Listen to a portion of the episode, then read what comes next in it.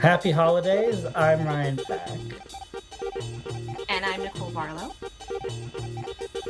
And this is Soundtrack Your Life. Today, returning to the podcast is Scott Interrante of This is the Greatest Song That I've Ever Heard in My Entire Life. Hey, Scott. Hey, thanks so much for having me. We are so happy to have you back. Uh, if you remember, Scott was our guest for our, for our October episode on music and lyrics. Yes. But today we are going to talk about a holiday film. And that is going to be the 2003 Jon Favreau film Elf. So, uh, why are we talking about Elf today? well, it's Christmas time. It is. So, um, this is considered a new holiday classic. Does anyone oppose to that title? No. No, firm no. This is an amazing movie. It holds up. Ryan was saying he hasn't watched this movie in five, six years. I watch it every year, standard fare in my household, always on when I'm wrapping gifts. Um, this is truly like a holiday classic that I think hits all the high notes, and I firmly believe that it's going to stand the test of time. White Christmas, don't need it. Elf, absolutely crave it. Wow. Need it. Yeah, I I was almost gonna um uh quibble with new. You know, I mean this is Yeah. what 2003. It's almost um 20 years old, you know. It's part of the canon now. Yeah, I Elf is um not as new as we want to believe it is, sadly. Feeling my age a little bit.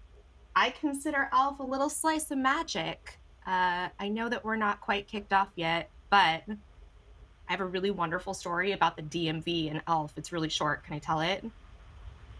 Sure. very brief. Okay, so uh, I oh sorry, this is actually about jury duty, but same thing in my mind. They just got inverted. jury duty. I got summoned for jury duty, and I had read this thing where if you sign up to go to jury duty to report, like right around a holiday, that there's a like more likely chance that you're gonna get set free because nobody wants to be there. So I scheduled my jury duty for uh, I don't know, maybe like three days before Christmas. Let's call it December 22nd. Go into the Santa Ana courthouse, sit with all of my cohorts in like the big chairs, and there are two giant screens that are meant to, you know, entertain you with probably something terrible while you wait to find out your fate and whether or not you're going to be on a jury for the rest of your life. And the screens are playing Elf because it's Christmas. And I watch probably three quarters of the movie Elf, and then a bailiff steps out of a little door and says to everyone, There are no more judges today. Everyone is let go. You're all free. And literally, the crowd, as we're watching Elf, breaks into cheers, starts throwing scarves and hats like over their shoulders, and we all exit the Santa Ana courthouse at like the same time. A Christmas miracle. And I, I feel like I have Elf to thank for that. Wow. See, I thought you were gonna say you all stayed in the waiting room and watched the end of Elf. That would have been a better story. And now I feel like I should have lied about it, Scott. That's actually the ending. It's what Scott said. Right, It's right. the right. Hollywood ending. Well, so to kick this off in an appropriate manner, I think um, let's start with Buddy the Elf. What's your favorite color? Wow. Am I should I go first? You are the guest. Okay, so my favorite color is cerulean, a beautiful shade of blue. And that's that's been my answer since I was like very young and it still holds true. That is a very Devil Wears Prada answer, Scott. You know what? It, it was it, it predated Devil Wears Prada. My answer for this, um, but that has made like has like added a new layer to it. But it was really there was like a specific Crayola crayon that was a cerulean that was just perfect. And I like to be a little annoying instead of saying blue. I'll just be like cerulean. I mean, it's very specific. It's Yeah. you can't confuse it with just normal pedestrian. Exactly. Exactly. Uh, mine is orange. Mine is orange. Orange makes me uh, feel happy. Nice. Is it because you grew up in Orange County? Uh, we're the no. Despite that, yeah, I'm that Orange County core that I'm like, you know what? Everything about me is basically based in how I'm from Orange County. Mhm. Oh, that's gonna come back up later. in this It's gonna haunt me now. It's gonna haunt my ass that I said orange, but it really truly is my favorite color. I think it's uh, it's very bright and happy. It suits my personality. Brian, Yeah. Yeah. Um, I'm between colors because apparently, if I also like blue, my daughter goes, "No, I like blue," and then I have to pick a different color. um, maybe I should go minus cerulean, and then she'll be like, "Huh?" and I'll be like, really, and then we can her both have blue. yeah, really true. Um, I would say, uh, you know, green. Green is a great color, Mhm. Green is a great color. especially around this time of year. Yeah. I mean, I grew up in Minnesota, so lots of trees. Yeah. Like Buddy the Elf. So it's uh, interesting. The soundtrack went gold. Um, it doesn't feature like any new songs, but it also doesn't like hit you over the head with Christmas music, if that makes sense. That was what I thought was interesting on this rewatch, you know, knowing I was talking about it with you guys is like so I was thinking more about the soundtrack and there's a lot of like not Christmas songs. You, have- you know, you have Pennies from Heaven and then it's not on the soundtrack, but the um, Frank Sinatra song, uh, You Make Me Feel So Young is in there as well. Um, which like they both have that same kind of like jazzy sound that a lot of the older Christmas songs have, but they're not actually Christmas songs. Um, and I think that gives it like a, I don't know, it feels almost more like just an old school movie soundtrack rather than a Christmas movie soundtrack. Although the CD version does have, it's mostly Christmas songs. And I think that's part of why this movie feels both in like completely out of time, right? It's almost hard for me to even place it in 2003 because it's so classic and so eternal and they do such a beautiful job of capturing like prototypical um, Christmas time in New York, right? It could be Miracle on 34th Street is just as easily as it could be a movie from from 2003 really with Or Home Alone too. or Yeah. Home Alone too. Well, they even, you know, they set it in Gimbels, which is a store that hasn't existed in New York since like the 80s. So, Mhm. Right. Right. totally and so I, I think that's uh, it's very intentionally set to i think endure that time test of uh, we don't want this to be a christmas movie that's like flash in the pan. Hallmark style you know where you know exactly when it's made. The classic songs in this film i think really really lend to that. And uh, i think in hindsight you know great that this doesn't have one of those like michael bublé type christmas plays on the soundtrack because I think that would really date it. And it would it would make it um, an inferior film to, to what it is. yeah. Yeah, like when um, he calls James Caan on his cell phone, I was like, oh, there's cell phones in this movie. yeah. you know, one of the interesting things about this movie is like how I feel like it's launched a lot of careers. Like I think Will Ferrell is already kind of a big deal at this point, but Mhm. you know, Jon Favreau is now like the overlord of the Star Wars universe and he is the architect of the MCU kind of. Yeah. you know, Amy Sedaris, I feel like this is why she's in The Mandalorian is like she hit up Favreau and was like, Hey, you're doing Star Wars? I want it. I didn't even think of that connection. You're so Me right. neither, Yeah.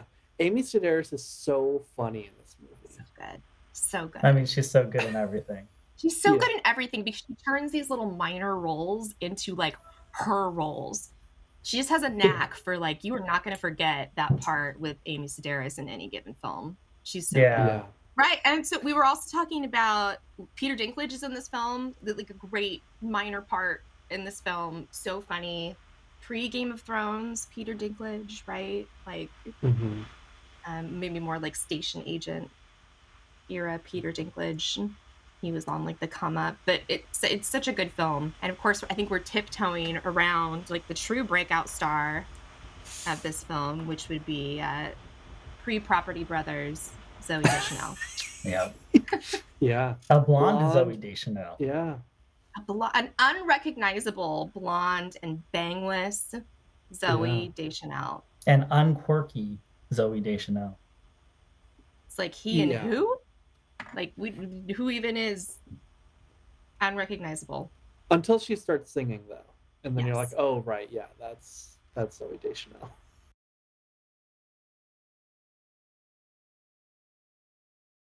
Right.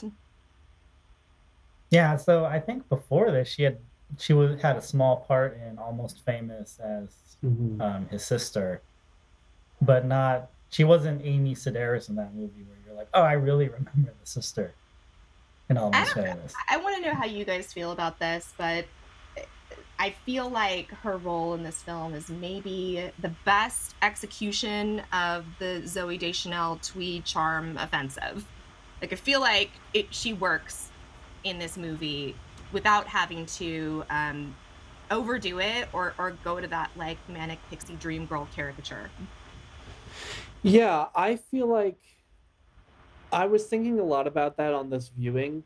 Um, and I think part of it works is because she still has her kind of quirky sensibility, but she's not the quirky one. The quirky one is the elf, is Will Ferrell, Yeah. you know? So she can Yeah, like, she's a play straight man little in this movie. yeah, Yeah. she's she Yeah, can play it a little great bit more straight but still have kind of a fun energy i think ultimately though i don't think we get enough of her in this movie um like i don't really know why she's interested in buddy the elf other than him complimenting her singing that one time you know um I just feel While like we could have gotten a little bit, but it, but it's like it, ultimately it's not a romantic comedy, so we don't spend enough time with that. But so it makes me feel like I don't know enough about her character really.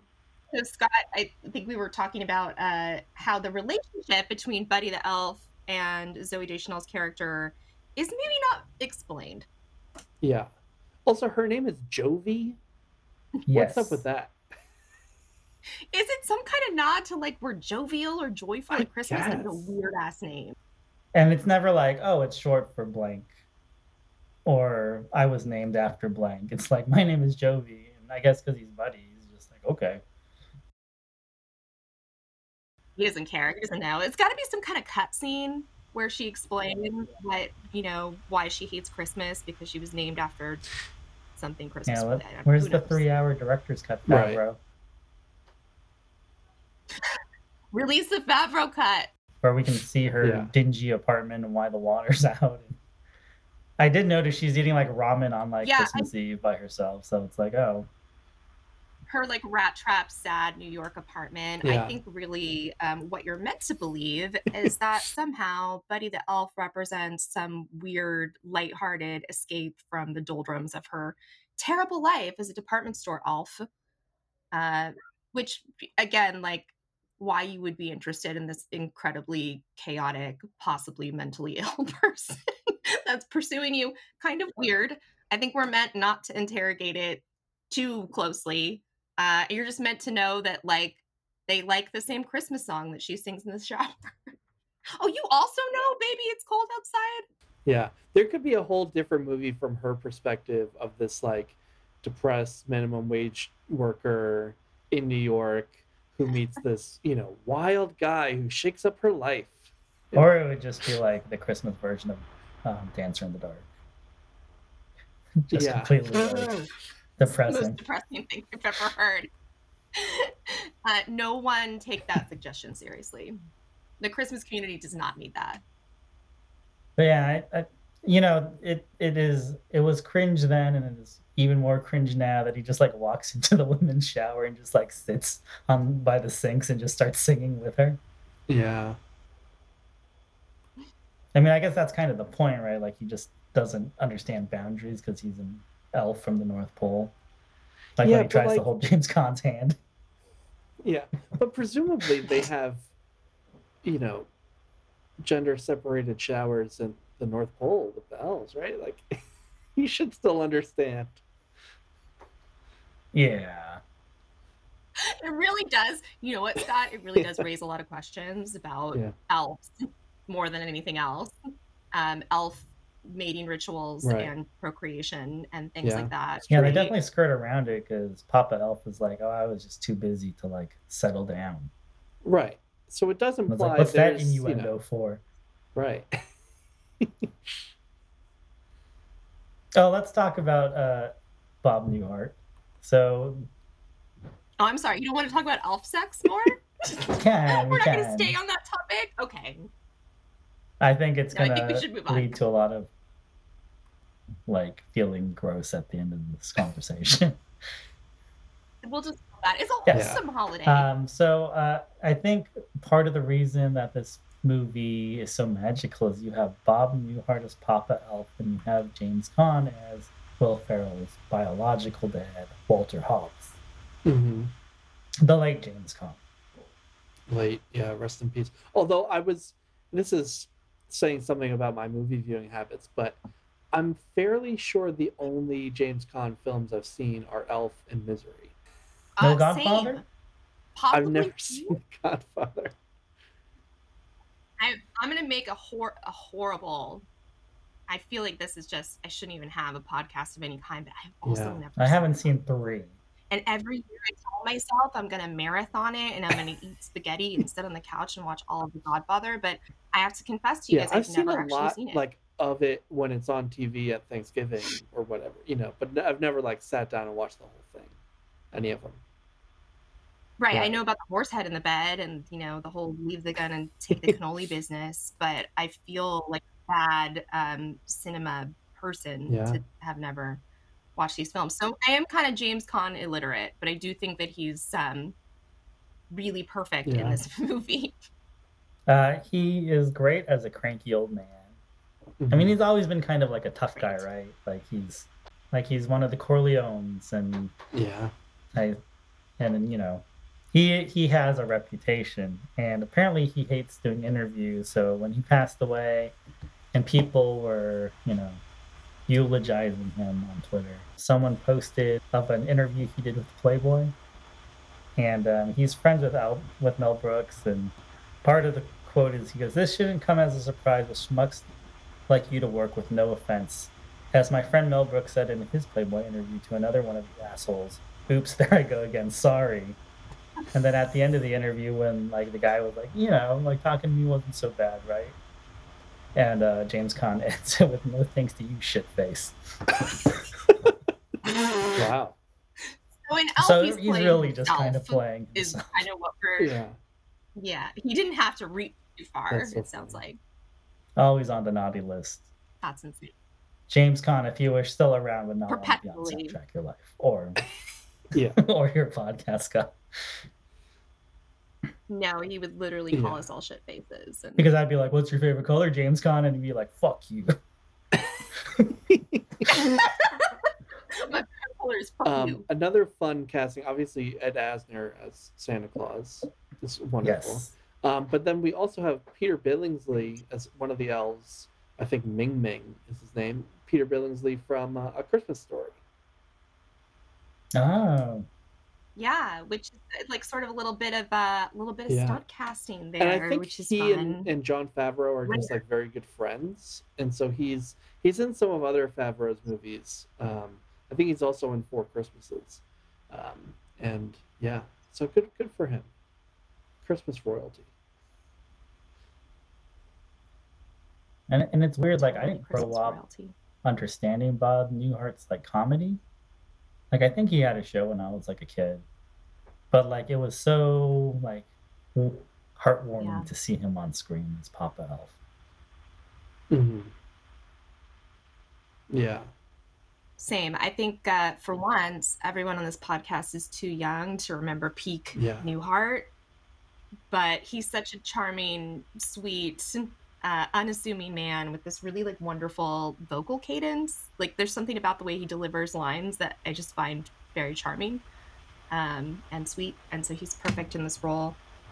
I think the other part of this movie that I've always really loved is that kind of weird, uh, like Rankin Bass, and like stop Yeah. motion animation weaving that they do. I can't tell you how many times in my life I've thought about the Mhm. narwhal scene where there's like narwhal like that comes out of the eyes. It's like, bye, buddy. Hope you find your dad. Isn't it crazy that narwhals are real? That's why it's a fun scene, right? Yeah. You don't expect like a narwhal to crack out of the ice. They're barely even real. They're unicorns of the sea. Yeah, It shouldn't exist. it should not exist. But yeah, all of that stuff is Shouldn't be a really the aesthetic of that first, you know, whatever twenty minutes when they're in the North Pole is really a lot of fun. Yeah, all that forced perspective where Will Ferrell is just like sitting in tiny chairs, um, has like so much is really mined for maximum Sitting on Bob Newhart's lap. potential. And Yeah, yeah, sitting on Bob Newhart's lap. And because we haven't we haven't addressed it directly, um, this is far and away my Will Ferrell movie, my my favorite Will Ferrell movie. I think this is much like with Zooey Deschanel. I think it's kind of the best, the best use of all the things that he does really well. Yeah, and I think he brings a lot of Buddy the Elf into um, his character in Stranger Than Fiction. Oh yeah, Absolutely. yeah. Absolutely. Yes. Similar. Similar, just kind of like, I don't know, childlike sort of approach to things. But you should hate Buddy the Elf. Is I think we're all kind of Zooey Deschanel's character in a sense. We're like, you should think that this is absolutely bonkers and be against it, but you can't hate him because he's just too awestruck by everything. So you really do come around to his perspective on things. I do. I mean, yeah. You guys are all no, let me tell you. well, no, I, I I don't disagree, but he is annoying sometimes. Like him, you know, he jumping across the desk to like answer the phone right away. It's like, come on, man, just chill. But he A does say, Buddy the chill. Elf, what's your favorite Yeah, color? But no, you're right. As his greeting on the phone. Yeah. Smiling to Yeah. my favorite is also a great line. And then in this film. obviously the you know the scene with Peter Dinklage, which we'll talk about more later. But that is sort of like, hey, buddy, Yeah. come on, read the room. Jeez. Like you're not in the North Pole anymore. Right, and I mean it's meant to be that. right. Yeah, it is meant to be that. It's meant to be the moment where you're like, okay, Yeah. too far. Yeah. Uh, Yeah, there's that cynical part of me that when for when they go on their date and he blindfolds her and gives her that cup of coffee, like what person is like, wait, did you just roofie me? Like, wh- why are you giving me this terrible coffee? I do think now that we're uh, unpacking it a little bit, I think if there were ever an argument for straight women having really low standards, this would be that argument. Yeah. Yeah. He's just tall, Zooey. is he good or is he just Yeah. tall? Is also a whole. Because doesn't the date for most people end there? Like, you blindfolded me and gave me like this whatever cup of coffee. Like, am I gonna start hallucinating? But it's the world's best cup of coffee. Don't you know? Yeah. You see? Congratulations, guys. I totally forgot about that scene. No one emulate this, I think is what we're trying to say. Like maybe don't try any of this. So home. did you know that this Yeah. script has been kicking around in development since the like early 90s and that it was originally Wow. uh, it was supposed to be Chris Farley as, as Buddy the Elf. no. That would be fun. But it was going to be like a much more like PG-13 sort of script. I don't see it because I feel like he wouldn't bring that. Okay, I do see it, but I don't see it because I think it would be a much edgier film somehow. Yeah. Yeah, um, yeah, I don't think Chris Farley can do PG. No, no. I feel like Buddy would be like snorting coke, thinking it was. I mean, it's possible. It Yeah. was it was 100%. definitely like a PG-13 script before, you know, it started going through rewrites and Jon Favreau found it. that is fascinating. So Favreau plucked this out of obscurity somehow and said, "I have a vision." Um, I think he was asked to do it and kind of didn't want to do it till it came became more of this wholesome, magical, like let's go back to like the stop motion animation days. Like he was, uh, he tried to use as little CGI as possible. He wanted this to kind of feel like it came from you know the old Frosty the Snowman era of, of uh, Christmas Yeah. spirit. I, you know, I kind of, I love this. First of all, it's brand new information for me. I love that he uh, rescued it from this like kind of cynical machine that I think a lot of Christmas entertainment tends to be from. Because come on, like they're every year there is so much stuff that gets unloaded and it's so bad. Has anyone watched the Lindsay Lohan Christmas movie on Netflix? I feel like that's got to be a really good example. Yes. You're like, yes, I have. Yeah, I have.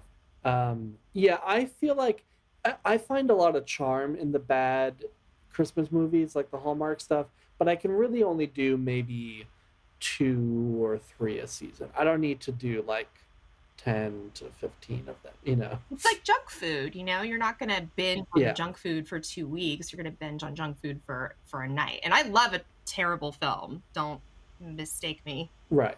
Uh, but you know, there is there comes a time in the holiday season in the rotation when you just want to watch something great, and this is, I think, something great.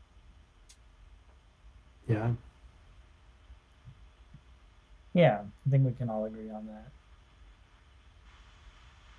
But let's talk about this Baby It's Cold Outside cover featuring Zooey Deschanel. A, a couple years, this song be, became a hot topic for uh, one of its lines. so maybe they wouldn't have chosen that if they were making Elf again in 2022. Yeah, that's one of those discourses that has Yeah, like wrapped in on itself so many times. And it's just I feel like I've come out saying like, who cares? You know, that's Me too. And I care about so many things like way more than I should. And this is one of those situations where I'm like, eh, I think we got bigger Yeah. problems than baby it's cold outside. Um, which, you know, maybe in I think it depends on the context too, especially when it's being performed as part of a film. Like there's a contextual thing that that sort of matters, and the way that uh, it's being delivered, contextualized, all kind of adds up to like, does this suck, and is Yeah. it predatory, or is it kind of like an innocent Christmas song from like a bygone era? I like to view it Yeah. the second way, so at least we can Yeah. kind of keep it as something that we're allowed to enjoy as part of the film Elf.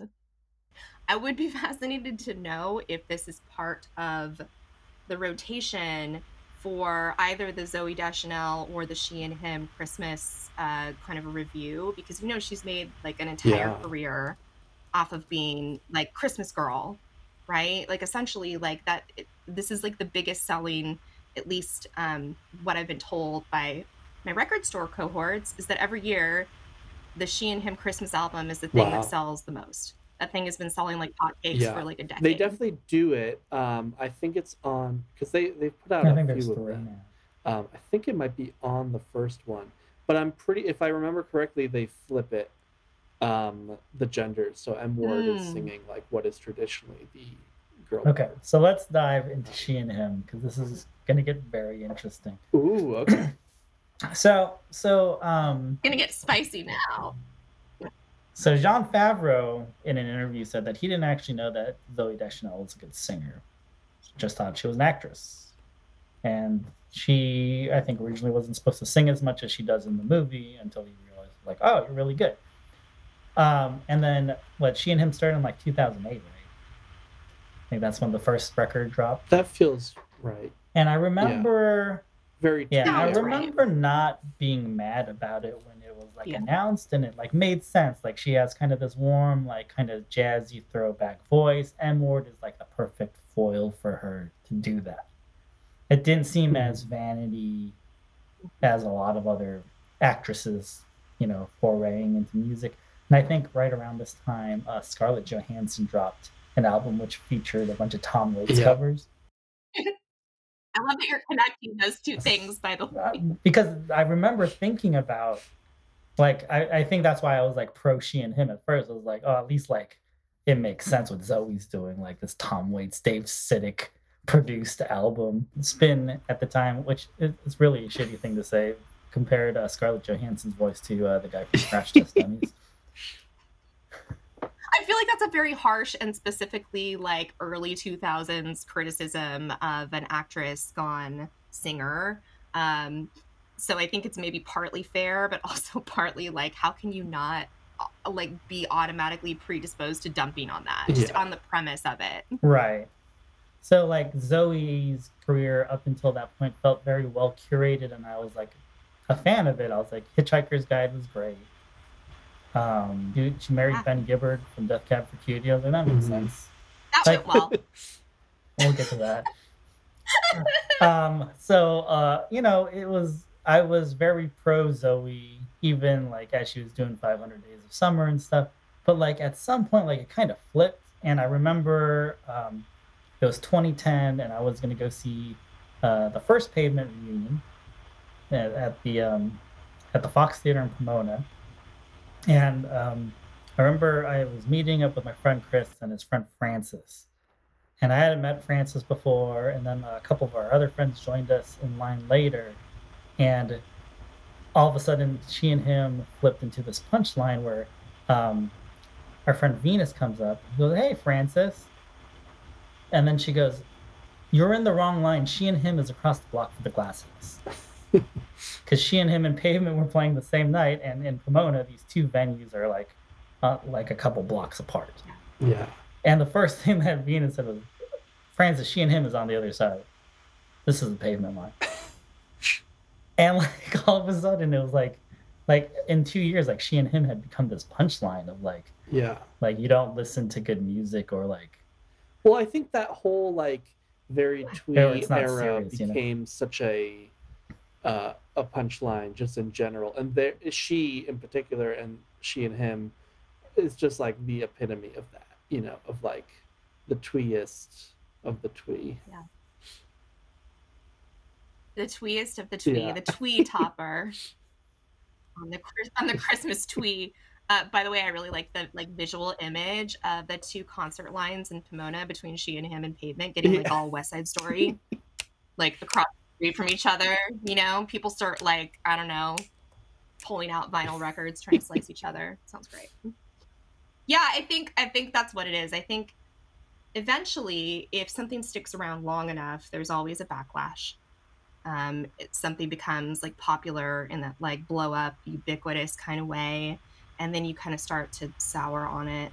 So it's partly that and i think you can't really survive on that much recycling for that long because it's it's very recycled you know it's a formula. They've done the same thing with these she and him christmas albums and with the she and him premise in general for a really long time. I kind of had hope like a vain hope for a moment that Zooey Deschanel's like original solo album might turn into something greater. I don't know if anyone remembers that but me. But there were a couple of like original songs um, that she made early on that I, I thought had like real promise. I think maybe she never really felt committed to her career as a singer and instead just kind of went the easy route of, well, this is like making me money hand over fist. And who could blame her, right? It's a formula that Yeah. works. Yeah, she doesn't want to be People playing like small cafes. She wants to she wants to be playing like legit venues. She- So it's like, well, guess we gotta turn another Christmas album. and I think like you know she's not she doesn't strike me as uh, the kind of artist that's like I really want to grow as an artist. I think she's just kind of like a torch singer who is also an actress. I don't mean that in a bad way. Like that has its place, and she has made a mint off of it. Uh, not that long ago, I was staying at the Ace Hotel in downtown LA for something completely unrelated, and they have a theater adjacent to the hotel. Theater. This must have been last Christmas theater was um, hosting the She and Him Christmas. And the line was just, it basically looked like how we look now. And you guys can't see us, but we're all wearing like ridiculous light up Christmas hats and like reindeer ears. Okay, so that was the line. So people were cosplaying as like her character Jovie from Elf. They were dressed in like the elf costume from the Gimbels department store. Like they brought their moms. Like it's kind of cute, but it's also Mhm. kind of a lot. That was what was happening outside that show. It's amazing. Yeah, I mean they've got this whole niche for themselves. This whole thing. I feel like there's so many. Um, I mean, I know Ingrid Michaelson is in like that same kind of vein and does the same thing. Like does a big Christmas thing every year and like. I mean, sometimes you gotta just go where the money is. So. No shame. Yeah, I'm not anti Christmas shows. Like Aimee Mann does a really cool one where she Mhm. uh, does uh, the Grinch that stole Christmas song at the end, and uh, she does kind of a variety show sort of thing. The New Standards in Minneapolis do a big like jazzy sort of thing with uh, guests and dancers and stuff. You know, I'm I'm not so cynical that I can't enjoy a good Christmas show. I just I just have a very complicated relationship with uh, she and him, and I, I think it can be best explained by this very specific joke that I read on Twitter. I really wish I remember, like I bookmarked it. Um, and this is going to incorporate. This is like a very specific j- joke that I think maybe only the two of you would understand. But this person wrote, and this was about Gwen Stefani. Said uh, Gwen Stefani used to be the cool punk girl, and then she married, ended up marrying a conservative conservative man named Blake. How Orange County of her. And I feel like that is Zooey Deschanel, how she was like the cool indie girl, and she ends up with one of the Property Brothers, and I don't care which one it is, just one of them. Yeah. Right. it It doesn't, doesn't matter. matter. I'm not sure. I refuse to that. learn Yeah. who either of them are individually. yeah, I don't. It's not something that I'm gonna let enter my. But Zooey is just indie Gwen Stefani, just ends up disappointing us all. Well, yeah, that I think that's fair. Uh, I, not that she's beholden to like what we think, but I've also always kind of felt that she is one of those people in entertainment that knew her personal brand and that did things that suited Yeah. that personal brand best at the time, right? So, not to say that maybe her and Ben Gibbard were like absolutely head over heels in love, but can you imagine like a more suitable Right. match for somebody like her than marrying the motherfucking lead singer of Death Cab Yeah. for Cutie? Like, come on. Like, is it real or is it just something that fits her brand? Because obviously they did not last Yeah. and he did write an entire album about their the you know how their relationship crashed and burned. So i'm pretty sure he doesn't feel great about it. Um, and that album Kintsugi i think uh, also kind of indicates that maybe there were aspects of it that he felt were very Right. false. Not to take his side i don't know what went on He also had between the two drinking of them but i yeah also like men suck. Fair. Sorry, the two men on this podcast. You guys are great, but men oftentimes suck. So who knows? I'm sure they both had a lot of problems, but at the same time, I can see it just mean it, there's a cynical view on it that you can take that's easy to. Yeah, it's, it's not it's not hard to like her here in 2023, or not easy maybe to like her. as Yeah, he as has that. There's that Death Cab song, "No Room in Frame" for two. That is a pretty, pretty. uh like Yeah. ouch, like literally like you shoved me out of the way on red carpets. The song. Is it weird that she just basically turned into the character from 500 Days of Summer? Yeah. Well, you know what cracks me up the most is this kind of like trajectory that she's had to being like, I don't know, some kind of weird HGTV celebrity where it's like Zooey Deschanel makes crafts for your home. I feel like that's kind of her wheelhouse now that she does less acting and more um ap- appearances. Yeah. She's a total like. It's kind of like John Legend, how John Legend is like almost more famous for like him and Chrissy Teigen being together than Yep. actually making music. Yeah, absolutely. Like she's kind of post career almost, where she is just kind of known for the things that she's done, but she's not necessarily producing anything new, which is honestly too bad because I do think that she's a good actress and she's really effective in certain parts. I think maybe you just sometimes get stuck in your own uh, legend. Nice. And that's kind of where she's at. Yeah, I mean, I, I really enjoyed New Girl, though I New Girl, great. I don't know if I always enjoyed her. in New Girl. well, you know, ups and downs, right? Like, I think uh, the further that she could step away from her persona, I think the better off she would be. But it, it would be a huge risk. And instead, she's kind of decided to coast on the goodwill of what she built as the OG Manic Pixie Yeah. dream girl. Because she is that. You can't take that away from her. So many playlists, so many coffee house tweet playlists. Yeah, they're pretty back. They've backlashed pretty hard against the whole trope of the manic pixie dream girl. So maybe she feels like Hollywood is mad at her.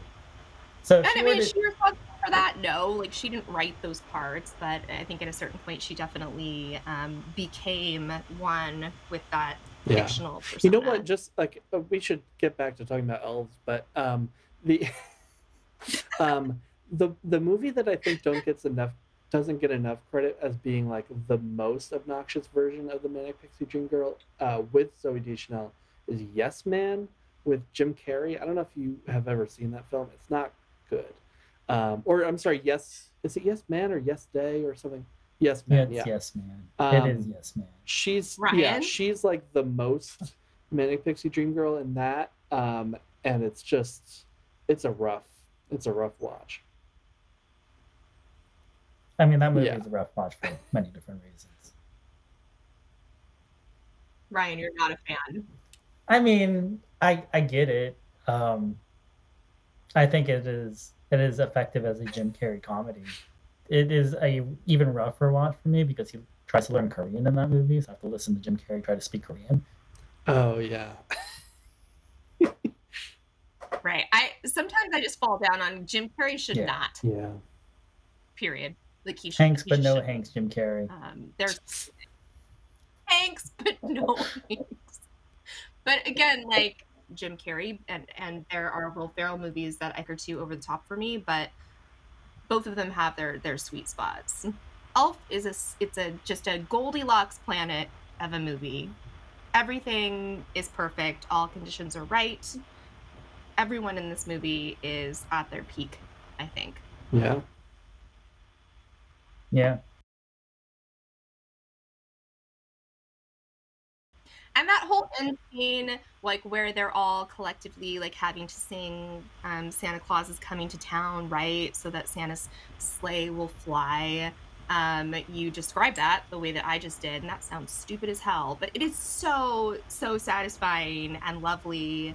Uh, and you do kind of believe that you know zooey deschanel with her kind of like shy using her voice to sing like it all works and is very effective and very great climax for that movie. yeah A great use of the song. yeah, and for a movie that I've already seen before, the fact that it still kind of hit, you know, it hits all those marks, and then you still feel the way that they intend for you to feel. You know, that's uh, it's not easy to do. It's not easy to do, and and that's the thing is that like many have tried and failed, and there's so many Christmas movies.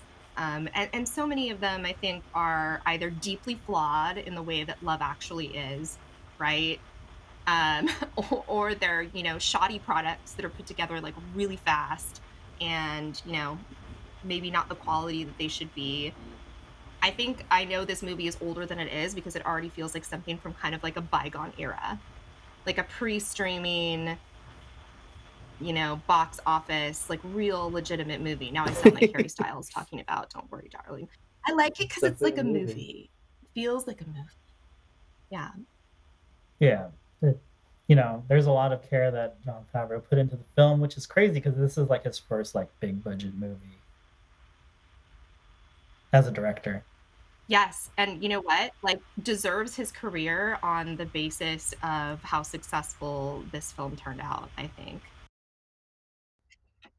What was this a big hit yeah, I think from the, budget was right? 33 million and it made 254 or something like that. jeez yeah good for them And like you know, as we were saying, like the casting is so perfect. You know, from Ed Asner as Santa Claus to Matt Walsh showing up for 10 seconds to to be super Yeah. weird. mary Steen, We haven't even talked about Mary Ste Ah, I love that woman. She's like flawless Yeah. in everything she's She's like. America's mom. She's like Yeah. not even I don't know. She's like America's like just like hot, cool mom. I love her so much. She is amazing to me. Mary Steenburgen, you're in a class of your own. You are eternal. Yeah, she's Yeah. kind of the the person that grounds the movie. Like everything is chaotic, but she's like, you know, like he is your son. By the way, uh, why she married Yeah. James Bond's character is like a whole different story. Like how he's like pulling any chicks. in the universe of this movie is something different. And the fact that she's like excited to find out that he had this long lost son. Oh, you have another son? That's so great. And it's like, what? Yeah, right, yeah, very again, healthy reaction. Yeah. very healthy reaction, but but once again, I think some more evidence that like straight women don't have a lot of options. Yeah. They're not really winning in this film. Yeah. But no, there must be some, you know, we obviously get dropped into James Caan's life as like a very uh, angry, uh, bitter man. But, you know, at some point he must have been charming. And, you know, they allude to, you know, he's like a hippie playing a guitar in the picture with he and uh, Buddy the Elf's mom. And True. um, he, he somehow works in children's book publishing, you know. So I feel there's more going on to his story. True. That's true. Um, you're right. Uh, it there's got to be something that like hardened him. Maybe that's also in the Favreau cut, Yeah. like where he had his heel turn or something. So I, that's a great point, Scott. That there is this kind of like hippie flower child sort of implication to like maybe he was chill at one point and he is decidedly unchill now. Yeah. Yeah, there's uh, quite a lot missing if you really want to think about it. But the movie works where you don't. And that's part of the movie magic. Right. It's like, oh, does Jovie have a family? Yeah, it goes pretty quick. Like she marries Buddy and has like a kid with him. But like we know You know what though? It's kind of old school in that way too, where they don't spend too much time on backstory. And I'm one of those people that when I want to immerse myself in a certain type of movie, like I don't need motivation. I don't need to spend like 20 minutes figuring out your backstory. Tim Burton. Um, I don't need it, right? Like, don't do that to me. Like, it's just Willy Wonka. Uh, it's it, you know, it's just whatever. Like, Jovie falls in love with an elf. That's fine. you don't That's need the okay. Jovie origin story Uh, I think as long as I don't need the origin story. Like I just want, I just want the emotions to be impactful and effective, and I think they are somehow. Like We just want to know why her name is reason. Yeah. I mean, that is bothering me now. So thank you so much. Yeah. Well, I did, you know, I just saw uh, Avatar to The Way of Water, um, which is a full three hour and 20 minute, you know, just the complete opposite of like every single thing that we might want exposition about, we're going to spend a lot of time with, you know. and um, although actually, then there's some things that are just dropped in there that don't get explained at all. It's very uneven, the pacing. But yeah, just in general, I feel like everyone complains about how long movies are these days. And like sometimes I don't mind it. It really works with some films. But a lot of times it's just like this. It's like, just get to the point. Just like, I don't care. You know, let's just go. Yeah. Yeah, well, especially for a holiday feel good film, like you want to feel Yeah. good. I'm not feeling good if I know somebody's tragic backstory. Um, you can listen to our Love Actually episode if you want to dig in deeper into how I feel. Apparently on TikTok, Love actually is getting a backlash. well, it's about time, honestly. Yeah, it's always getting a backlash, I feel like. Yeah, I mean, cycles. Yeah. yeah, but we can't. I can't do that again this year. Okay. This this is a much more like I will tell you that I didn't wear any of my Christmas gear to the Love Actually podcast. I definitely did today Yeah. because Elf is something that I genuinely love because it, it- if you don't love this movie, like I need to meet and understand you. If you can't feel something for this film, Yeah. we got to chat. But I mean, really, it's like it's got everything. Like you want to listen to like some Louis Prima and some Ella Fitzgerald and some Eartha Kitt and all of the like Christmas classics. Like it's gonna hit you right in those feels, uh, and it's just a it's just a great story that can be appreciated by parents and kids, which is really nice. Now I sound like one of those like Christian movie councils. Except for the scene where Buddy drops his pants and Mary Steenburgen walks in. I forgot about that. You can tell that was from the Farley script. Yeah. yeah, totally, as a holdover. I mean, also the part where he gets like completely like lit on Yeah. whatever bourbon, booze in the in the mailroom. The mailroom. Yeah. But why does that cause the mailroom to call Walter Hobbs that there's an issue in the mailroom and he's just dancing and they're all like clapping along? Like, why is that an incident what, that should interrupt his. It did seem like Wonderful. rather, yeah, that that escalated very, very quickly. I don't know why mail would be the primary issue in that building. like the Yeah. mailroom people aren't working, so that we need to get Walter or Hobbs or involved. is it that they that they know that Buddy is like that he sent him down there? So I don't know. It just seems like a Yeah. little bit of an extreme reaction. Stop everything. The mail isn't going. I mean, I guess they might have been scared that he was unionizing them. They're just anti-labor, is what it comes down to. Yeah. There is a line over there that I really like um, when he's talking to the other guy in the mailroom and they're sort of like drunk and laying on the table, commiserating about life. And the guy who's clearly like in his late 40s, early 50s, um, but he's talking about the flow and his, his career or whatever. And he's like, and I'm I'm already 26 or something like that. It's just like a very funny visual gag that like I hadn't really noticed before. And it just goes over Will Ferrell's head. and he's like, Yeah, you're so young. yeah. Super happy the movie still held up. And uh, despite my feelings of she and him and Zooey's post elf career, um, I was still able to enjoy her in this film. Yeah. It holds up. It, I liked her uh, elf get up at the end, the little pink, whatever. That little pink get up that she has with, the, you know, when she gives the baby to. She thinks she's giving the baby to Bob Newhart, but then Will Ferrell sits on his lap. Right. yeah.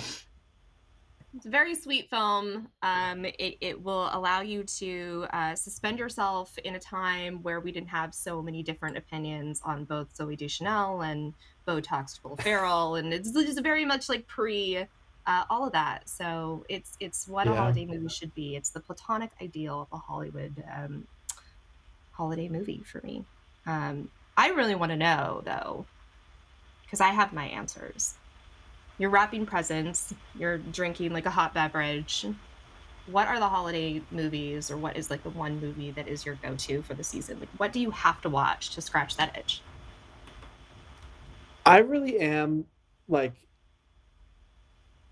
my family was always like big on watching a Christmas story and obviously like TBS would play it for the 24 hours and that so that is kind of a staple on my end um although I just rewatched the Muppet Christmas Carol and that's like a, an absolutely perfect film um and then yeah I I don't know I feel like one a weird one that I go to every year is the um, Sofia Coppola directed Bill Murray Christmas special on Netflix from a few years ago. I don't know if you've seen that. Uh, I forgot about I that. forgot about it. I Um, have seen it. I have seen it's it. It's kind of weirdly charming. Um, so I usually end up watching that every year. Good answers. I feel like I might have to revisit that one. Yeah. Um, Charlie Brown Christmas for me. Yeah. Uh, we just showed the Mickey Mouse Christmas Carol to Zoe. I think the Muppet one is maybe a little advanced for her at this point, but Mm. that'll become part of the rotation soon. And then, um, you know, I, as I shared on our um, our Patreon end of the year episode, uh, the Guardians of the Galaxy Christmas special was pretty fun. Yeah. I don't know if I would watch it every year, but I enjoyed it. And that had a lot of great music. It's got some Fountains of Wayne. It did, yeah. And the the um um what should we call it? The why can't I I'm blanking on the name. Uh the Rhett Miller band. Um Old 97s. oh yeah, the the old 97 song is great in that. Yeah. Yeah. And it's got low. Rest in peace, Mimi Parker. Yeah. Yeah. Absolutely. But I'm glad you you got some Marvel money. Those are Yeah. great answers, and I actually haven't seen the the Galaxy special. I feel like that's something that I would enjoy. Um, for me, it's Elf. Mhm. I think I've made that clear in this podcast that I'm like an Elf stan. It's Elf. It is definitely Muppet Christmas Carol. I'm glad that we're all in agreement that that is like a perfect. It's just a perfect holiday movie. No other Christmas Carol movie really needs to exist. Like every time they Yeah. remake it in live action, I'm like, did we need to? Because we have the Muppets. We're good.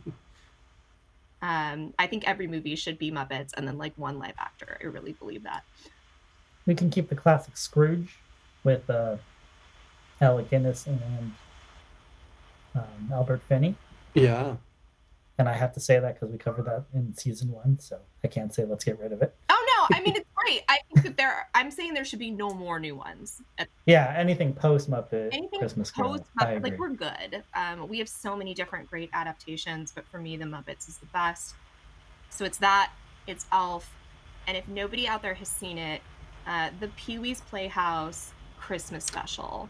Yes. Oh, I grew up on that The one. Pee Wee's Playhouse Christmas Special is the most bonkers, amazing, entertaining, unexpected, weird ass Christmas artifact that you will ever watch. Um, it has everything from Charo to Grace Jones to Little Richard to, for whatever reason, Magic Johnson. Like whoever you imagine is going to be it, like it's Yeah. in it, right? I I have a, a really funny story about this Christmas special. You know, so uh, I've been with my wife for about ten years, dating, marriage, all that stuff, and um, you know, Christmas would come around, and you know, we would hear Feliz Navidad, right? And uh, you know, I would sing along, and I would go, "I want to wish you," and I go, "A Merry Christmas," and she goes, "Why do you sing it like that?" and it's because that's how Charo sings it on that Pee Wee special. she rolls the R's in Christmas or Christmas. Yeah. And she's like, that's not how it sounds on the version we're listening. Why are you singing and rolling your R's in Christmas and Merry? And I was like, it's probably because I learned it from Charo on the Pee Wee special. Yeah, probably because like once you have seen the Pee Wee's Christmas special, you are both ruined and better for the rest of your life because it is so great. I, it is kind of like the the thing that I end on every Christmas, where I'm like in the last throes and I'm like still wrapping shit, and I really want to just like have like a third hot toddy. That's what I put on because that thing is just the best. Yeah, that's my girlfriend's favorite too. It's the best. I'm so. Anytime I hear someone else knows it and loves it, I am like, that. That fills me with the Christmas spirit. That is why we are friends. I totally. Yeah. The appreciation needs to spread. Watch it, everyone. So I'm not endorsing that they ever try to remake Elf. But Scott, Okay. if they were to recast Jovie, but instead of an actor turned singer, what singer would you cast as Jovie? Wow. Okay. Well, my first thought is Carly Rae Jepsen because I think they actually have like a similar vibe, her and Zooey Deschanel. Um, and I've been trying, I've been, or not trying, I have no power over this, but I've been hoping, I've been like uh, manifesting um, Carly Rae Jepsen be cast in Paddington 3 because her um her and um uh what's her face god um who's in the movie um who- the shape of water what is her name um Sally. sally, Sally yeah sally Hawkins? hawkins her and sally hawkins look related and so i want carly Rae jepsen to like show up in paddington 3 as like sally hawkins cousin or sister or something so it's it's fresh in my mind but i think she would do a good job as a jovie I think that's an amazing answer. I I feel like that could get greenlit. My mind went to like maybe like a Maya Hawke because she can Ooh, sing it and she can yes. act and I don't know. It, I feel like she's in the same kind of wheelhouse as Zooey, but present day maybe. Yeah, that's a But good. Carly Rae Jepsen really fits the uh, brief. yeah, Do you have an answer for this, Ryan? I really I want to know your answer. I, I I don't really have an answer for it. I think my answer always goes to Janelle Monáe by default, Mm. but I think she could, but she would be just as good of a buddy as she would a Jovie. that's so He true. has too much versatility, too much like Yeah, exuberance. she could just be both. Yeah, you just we're just each does like costume changes, just like a whole Victor Victoria thing. Yeah, that'd be great. Yeah, that would be great. Um, yeah, there are a few other things just because there was so much that we got into, um, but we still. I just want to mention we talked about it before we started recording, but Kyle Gass in this movie, um, one half of Tenacious D, the non-Jack Black half of Tenacious D, he and Andy Richter being terrible at pitching children's book ideas is so good. Um, oh gosh, the the line about my top writers are pitching me that we hire another writer. it's so good. Try that Um, at work, Nicole. I, right? yeah. It's so good. Honestly, like very much relate to like the poor, struggling children's book authors. Yeah. I also just want to mention quickly the score, the original score, um, by who is it? Um, sorry. Oh, by John Debney. Um, the other day, just totally unrelated to me recording this with you guys, I had a friend who sent our group chat like a voice memo of this song that was stuck in her head and was like, it's some sort of Christmas thing. Do you guys know what this is? And it was the soundtrack to Elf. It was like the John Debney score, Wow. um, the sort of main theme. So you know, it's it's catchy, it's memorable, it's got a yeah, it's great. It, I, Yeah. I did notice it on my rewatch. Um, you know, because I think like the first twenty minutes while they're in the North Pole, they don't use any Right. Christmas songs. It's all score, and it really adds to kind of the, the magical feel of of uh, the scene. You're so set. right. What an oversight to not give a nod to that because again, I think it hits that perfect sweet spot. It, so the fact that your friend like it's stuck in her head, I think is a testament to it's something subtle that fits the the film, Yeah. but it's also very sticky and now is kind of like somehow intertwined with your notion of Christmas. Yeah.